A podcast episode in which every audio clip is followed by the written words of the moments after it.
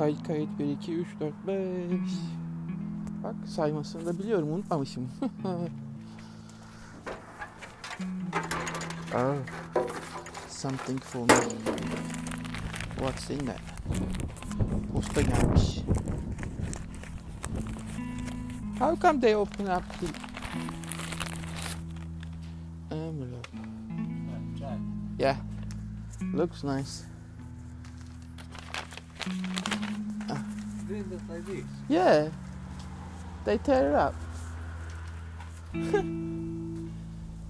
Evdekinin çayı gelmiş de prostat çayı. Ama açarken de koyarken de bilmiyorum içine mi bakmışlar ne. Zarfın kenarı kocaman yırtık vardı.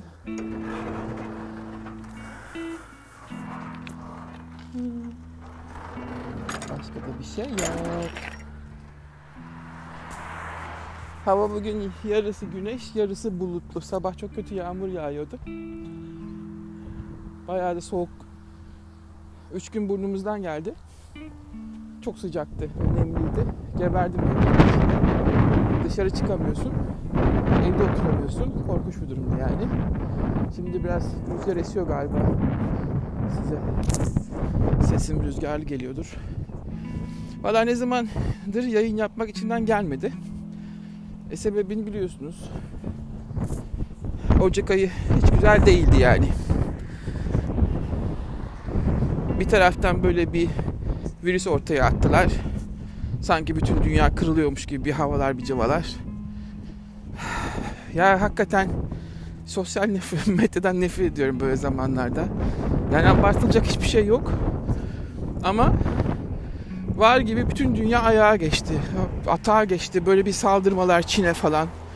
Ya tamam adamların ticaretini durdurmak istiyorsanız bütün dünyayı niye korkutuyorsunuz?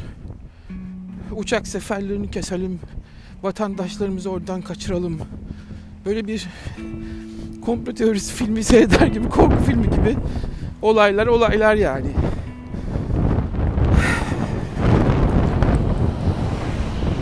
Valla bilmiyorum ama bu oynadıkları oyunlar insanların da stres falan bırakmıyor. Çok kötü her şey ya. Arkasında da işte Elazığ'da deprem yaşandı. Zaten hepsi fakir insanlar. Ona da ayrı üzülüyorum. Fakir insanların ölmesi, daha çok sürünmesine. Zenginler uçaklarda geziyor. Kuştu yataklarında yatıyorlar. Yemedikleri, içmedikleri önlerinde, arkalarında yaşıyorlar. Olan da hep fakirlerin satayım. Yani doğa da sevmiyor fakirleri. Kimsenin bir şey yaptığı da yok. Her depremde aynı konuşmalar. Hiçbir yapılan önlem yok 20 senedir. Hiçbir şey yok. Aman. Arkasına kayak maceraları siyasetçilerin nasıl tepem attı ama. Nasıl tepem attı ben o resimleri gördüğüm zaman. Dedim ya yuh ya. İnsan bu kadar vicdansız olur. Bu kadar sağduyusuz olur. Bu kadar mı insan sevmez ya? Sanki deprem Kolombiya'da oldu anasını satayım. Çok kızdım ama. Öyle böyle değil çok kızdım ben. Bunu hiçbir aklı selim siyasetçi yapmaz. Ki sen yani. Milyonlar sana oy vermiş değil mi? Küfür eder gibi. Yazıklar olsun sana ya. Hakikaten yazıklar olsun senin kalıbına da. Bu nasıl bir oyundur ki? Neden böyle şeyler yaptırıyorlar bunlara? Kesin emir aldı yani. Kesin hiç. Çünkü normal düşünen bir insan bunu yapamaz. İçinden gelmez zaten. Ben konu konuşmaktan kesiliyorum düşünsenize. Çünkü elimizden bir şey gelmiyor. Ve senin elinde her imkanın var. Koşacaksın. Önce sen koşacaksın. Bütün her şeyi herkes unutup ben imkanlarımı sonuna kadar kullanıyorum diye önce sen koşacaksın. Millet görecek değil mi? Yok. Tatilim geldi. Ben çok iyi tatil yaparım. Aile babasıyım. Hadi be sen de. İşte böyle moral bozukluğu bir sürü şey. Arkasında 40 yıllık Benim arkadaşımla kavga ettim. Onunla da küstüm. ıvır zıvır bir konudan. Neymiş efendim? İşte onun yapacağı planı ben Twitter'da yazmışım. Niye insanlara söylüyormuşum? Ya sen kafayı mı yedin? İnsanlar okusa ne? Seni tanımaz etmez. Millet sen üç tane bir şey satacaksın diye herkes o işin peşine düşmez. Zaten sen Amerika'da yaşıyorsun. Kimse ilgilenmez bu konuyla Türkiye'de. Kaç tane benim Amerika'da yaşayan takipçim var ki? Böyle hurafeler var ya. Hani bir şey olmadan söylenmez. Yoksa nazar değer hurafesi var ya. Yani 50 yaşındasın bence. Bu tip böyle hurafelerle artık hayat geçmiş demek ki. Şey diye düşündüm yani o zaman demedik ki dedim bana ne kadar çok söylemediği şey var ki. Yani ilk aklıma gelen şey bu oldu.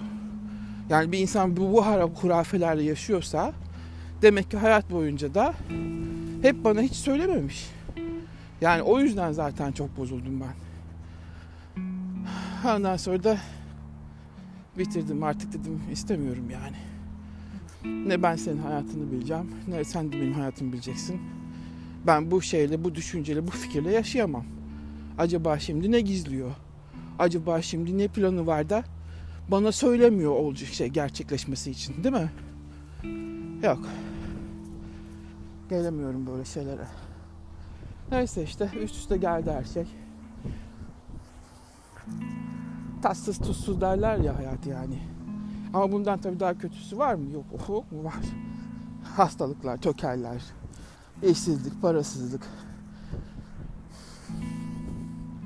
İşsizlikten, parasızlıktan kurtuluruz da bir şekilde hastalık olunca kurtulamıyoruz maalesef.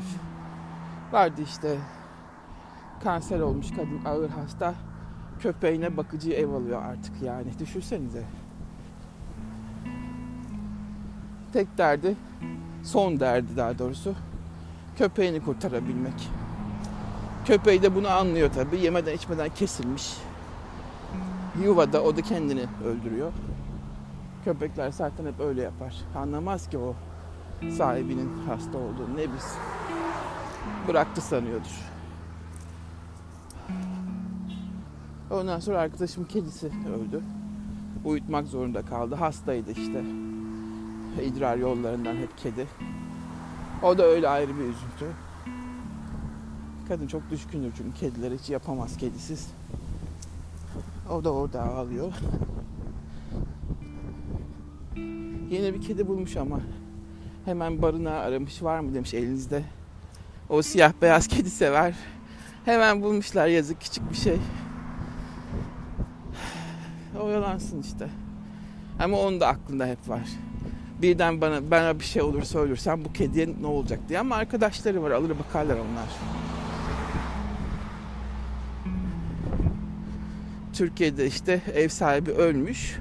Kediyi de apartmana salmışlar eşyaları boşaltırken. Düşünsenize vicdansızlığı.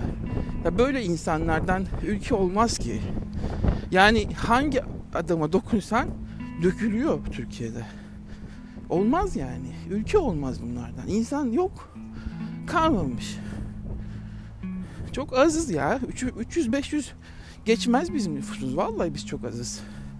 Böyle her şey düşünebilen, her şeyi olmadan görebilen, her şeyi böyle planlı anlayıp yorumlayabilen mantıklı insan çok az Türkiye'de yok. Hayvanlara, doğaya sahip çıkabilecek. Çok azız yani nüfus olarak. O yüzden işte böyle kurtulacağız. Türkiye bilmem ne olacak bunlar. Yok ya öyle bir hayal kurmayın. O kadar çok kötü var ki Türkiye'de artık. Bunlardan ne köy ne kasaba hiçbir şey olmaz. Bitti. Ülke bitti. Bitti okey dönüyor. diyoruz ya. Vallahi bitti. Yaşadığınız gün kadar varsınız ben size söyleyeyim.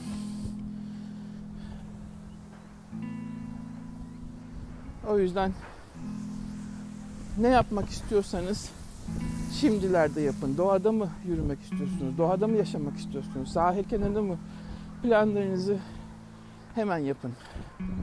Çok vakti kalmadı çünkü.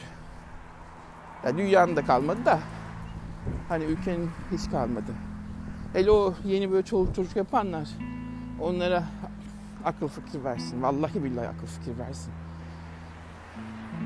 Ülkenin hali durumu ortada. Sen hala çocuk yapıyorsun. Ya. Rezalet. Neyse.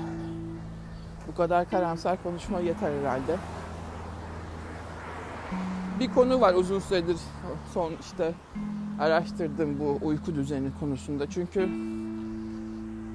beslenmeyi bir yere kadar getirebiliyoruz. Egzersiz de az çok yapabiliyoruz. Ama hakikaten uyku düzeni olmadığı zaman hiçbir şey işe yaramıyor. Ya ben kendimden de biliyorum. Uykuyu diyelim ki 5-6 saat aldığım zaman benim canım habire böyle tatlı şeker veya işte daha çok işte ekmek türleri çekiyor. Aranıyorum yani evin içinde. Ama uykuyu aldığım zaman öyle bir şey hissetmiyorum. Çok farklı bir şey bu. Bunu yaşayanlar bilir. Birçoğu da anlamıyordur. Çünkü o anlamayanlar da şöyle e, kahveye sarılıyorlar. Çünkü hem karbonhidrat ve şeker tabii karbonhidratta hem kahve beyin için uyarıcı. E beyin tabii uyumadığı için bir uyarıcı arıyor. Dinlenmediği için yani. İşte o kahveye dalanlar, kahvede boğulanlar var ya, onlar da uykusuzluk yüzünden kahveci oluyorlar. Yani bir taraf işte ekmeği de alıyor mesela benim gibi karbonhidrat aranıyor. Bir tarafta kahvede yüzüyor. Ve bir şey ölçmüşler. Onun resmini bulursam yayınlarım size. Kahve içenlerin beyinlerinin CT'sini çekmişler. Ve tamamıyla böyle dediğim size 40 yaşındaki bir beyin mesela 70 yaşındaki insan beyni gibi çıkmış. Fonksiyonları o kadar çok düşürüyor ki. Çok kötü. Yani alkol bir, sigara zaten biliyoruz ve şimdi kahve. E zaten bu insanların çoğu karbonhidrat ve şeker de yiyor. yani bütün zehirleri bir günde tükettiğinizi düşünün.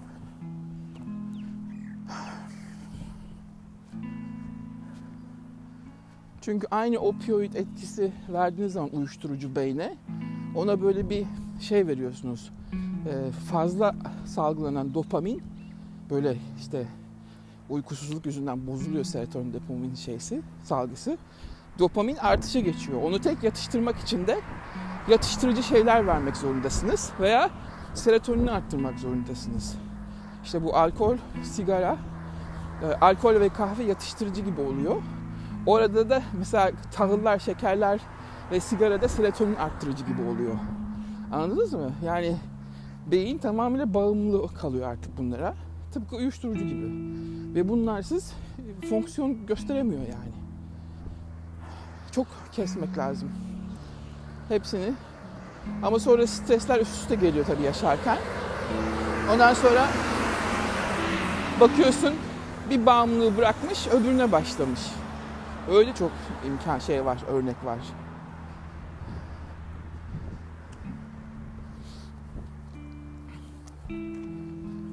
Bir araştırma yapılmıştı. Ee, çok ilginç geldi bana bu. Parkinson hastaları var ya, hani böyle e, titreyerek yaşamlarını sürdürmeye çalışanlar ve beyin tabii o MS gibi yani o sinirler bozuluyor. Parkinson's ilaçları kullananlar direkt bağımlı oluyorlarmış.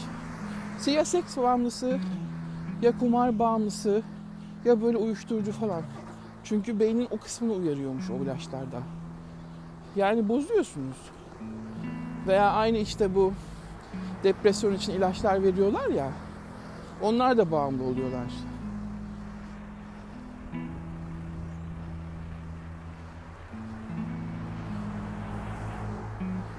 Sonra da diyorlar ki bunlar işte genlerden geçiyor. E çünkü siz zaten bağımlı bir tür yaratıyorsunuz. Tabii ki geçiyor. Arkasından genler değişiyor. Genlerin ayarlarıyla oyun oynuyorsunuz yani. En son öğrendiğim bir teknik var yalnız. Bunu çok beğendim ben. Şimdi ben de uygulamaya başladım. Doktor iddia ediyor. Diyor ki bu tekniği bir ay iki ay boyunca kesintisiz her gün uygularsanız ne stres kalıyor ne karın yağları. İnanamadım ben. Çünkü biliyorsunuz sen anlatmıştım ya size karın yağları da kortizol artışından, stres hormonu artışından aslında. Çünkü o bölgede çok daha fazla alıcı var. Hücresel kortizol alıcısı var diye. İşte karın yağı olan insanlar bilsinler ki stresleri artmış. Yani kortizol hormonunu kontrol edemiyor artık vücut. Ha biri yüksek gün içinde.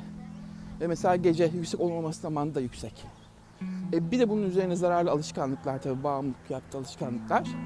Kahve de kortizol arttırır mesela. Kahve içenler o yüzden de sağlıksız. Çünkü düşünün kahve kafein maddesi size o uyarıyı verirken adrenalleri yükseltiyor. E, adrenalin yükselmesi için insülinin artması gerek ve kortizolun artması gerek. Yani siz o anda vücudunuza kahve içerken kortizol yüklüyorsunuz aslında. Ve kortizol zaten stres hormonu da stresi bastırmaya çalışan da bir hormon aynı zamanda ama hep yüksek olması kötü. Kronik kortizola giriyor. Ve tabii melatonini bozuyor. Akşam yüksek olduğu zaman. O zaman da uykusuzluk başlıyor. Yani bütün bu bir daire zincir hepsi birbirine bağlı. Neyse işte doktor dedi ki eğer bu tekniği yaparsanız ne kalp yağlarınız kalacak. Çünkü dedi kortizoldan stresin hep yüksek olmasından kurtulacaksınız dedi. Valla bayıldım ben. Çok beğendim. Teknik şu. Ama bir şartı var. Her gün mutlaka 2-3 defa, bir defa olunca, olunca işe yaramıyor. 5 dakikayla 10 dakika arası yapacaksınız her gün. E, disiplinli. Diyelim ki sabah kalktınız. Sabah, öğlen ve akşam. 5 dakika tutacaksınız, alarmınızı kuracaksınız 5 dakika. Yavaş nefes alıyorsunuz 5 saniye boyunca ve aynı şekilde yavaşça nefes veriyorsunuz 5 saniye boyunca.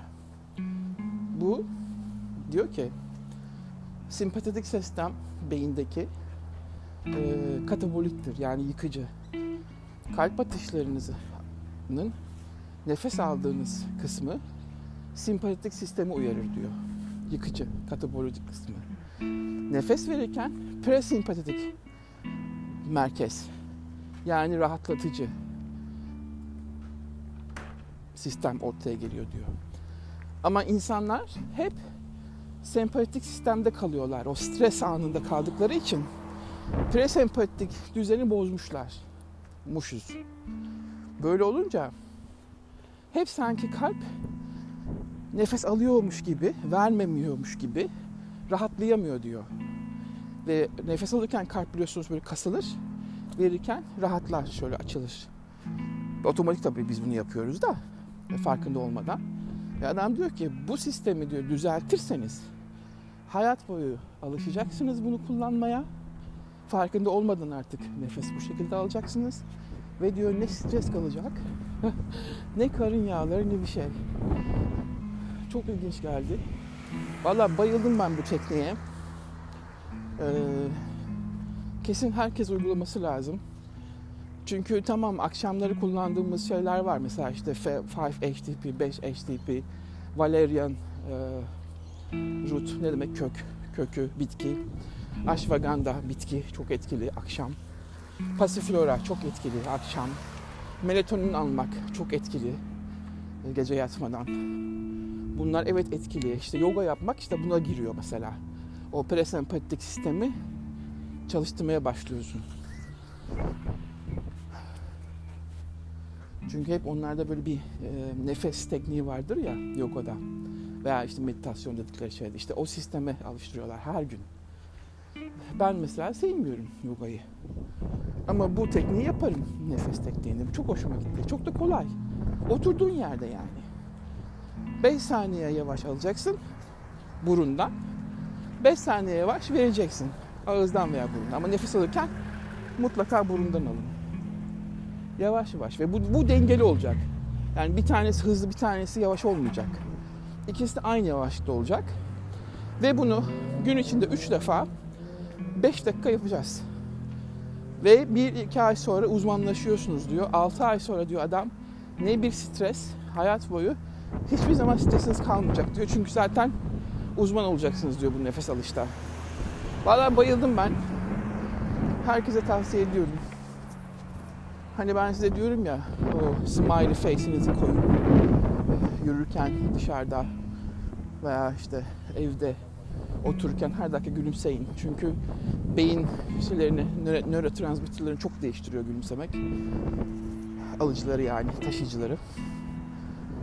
Onu da alışkanlık haline getirelim. Bir de bu nefes olayını. Çünkü her şeyin başı şu modern toplum denen doğadan uzak, e, her şey yapay, her şey böyle zehirli olan yaşam biçiminde strese ve uykusuzluğa dayanıyor. Bir takipçim vardı. Ee, eşi mesela böyle durup dururken boğazı sıkışıyormuş. Herhalde panik atak tarzı gibi bir ataklar yaşıyor. Ve tabii bunun en büyük şeysi stres.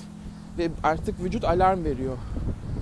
Ona da pasiflor çok iyi geliyormuş tavsiye etmiştim ben. Ama şimdi bu nefesi de tavsiye ediyorum. Ee, Melatonin de kullanacak uyku düzeni için.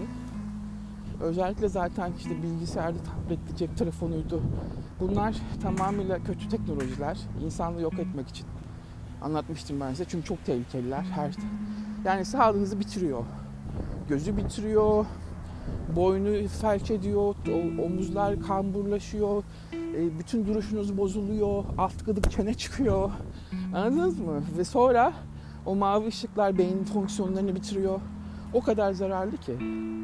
Hiçbir çocuğunuza vermeyin vallahi çocuğunuz varsa. Kaçının. Çok kötü çünkü. Neyse. O yüzden bu toplumun verdiği streslere karşı çıkmak için de savaşmak zorundayız. Birçoklarımız da işte böyle panik atak olarak çıkabilir. Birçokları buna depresyon diyor. Ama eğer bunları yaparlarsa e, ve bu bitkileri kullanırlarsa çok düzelecekler. Fakat tabii bir de şöyle bir algı var insanlarda mesela. Ver bir bana takviye hemen düzelsin. Bu öyle olmuyor. İşte ilaçları da öyle davranıyorlar ya. Doktor ver bir ilaç hemen ben, ben iyileşeyim. Bir şey düzenli yapmaktan geçiyor iş. Sen nasıl o hastalığı bir birikim sonucunda oluyorsa vücudunda düzenli kullanmak zorundasın. Bu bitkileri ve bu teknikleri de. Öyle bir tane ver işte takviyeyle geçsin değil yani. En azından bir 6 ay diyorum ben size. Mesela her diyette bile en az 3 ay yapmak zorundasınız diye. Bu teknikler de en az 6 ay kullanılacak. Öyle bir hafta 10 gün işte tembellik yapayım sonra unuttum. Hayır cep telefonunuza alarm kuracağız. Bu kadar basit. Günde 3 defa alarm kuracaksın cep telefonuna. Ondan sonra her gün bir gün günlük tutacaksın. Ne yediğini, ne içtiğini yazacaksın. Ertesi gün ne yapmak istediğini, tekrar ne yiyeceğini, ne içeceğini, planlarını hepsini yazacaksın. Tıpkı bir öğrenci gibi yani. Bunlar ödev. Bunlar önceki geceden hazırlanacak. Hepsi yapılacak. 2-3 dakikayı almaz yani. O yüzden bunun böyle yerim yoktu, gerim dardı. kalmadı artık hakikaten. Aşamıyoruz yani. Ben kendim de aşamıyorum işte stres konusunu söyledim size. Kortizol testi yaptırmam lazım. Üşeniyorum yani. Ne gideceğim şimdi test yaptıracağım diye. Bu kadar kötü her şey aman. Ama bu nefesi hepimiz yapabiliriz. Çok kolay. Burada bastırıyorum yani. Rüzgar da her taraftan geliyor. Hiçbir taraf yönü yok ki.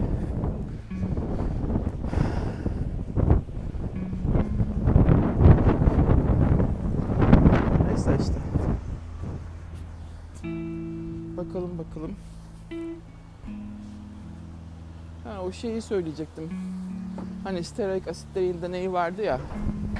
10 gün yaptım valla şeyi. Ee, kakao yağını. Yok işte patatese kattım, yok yumurtaya kattım. Püre yaptım, omlet yaptım. Yok, hiçbir şey değişmedi bende. Üstüne üstlük şiştim gibi hissettim vallahi. ben o kadar çok demek ki e, şeker de kaldıramıyorum. Zaten belli de yağ da kaldıramıyorum. Benim metabolizmim iyice kırık. Bana hiçbir şey sökmüyor. Şimdi yine eski düzenime gördüm. gördüm. Günde iki defa işte porsiyon, biraz sebzeli, şeyli, etli sebzeler. En rahat öyle idare ediyorum ben aman. Rahatlıyor vücudum. Sonra şey iyi oluyor. Sıvı oruçları çok iyi geliyor bana. Likit işte. Sebze suyu olsun, protein shake olsun. Veya sadece su orucu olsun. Bu oruçlar çok iyi rahatlıyor vücudum. 2-3 gün onları yapıyorum. Bıraktım yani o sterik asit olayını. Belki çok böyle e, egzersizi fazla yapıyorlardır onlar. Belki onlara iyi gelmiştir. Ben de öyle hani ağırlık çalışmak gibi bir egzersiz ritimim yok ki. Yani şuradan kalkmaya gitsem etrafımda öyle bir merkez var aslında bir tane de. E, kıl kıl tipler geliyor. Sevmiyorum yani.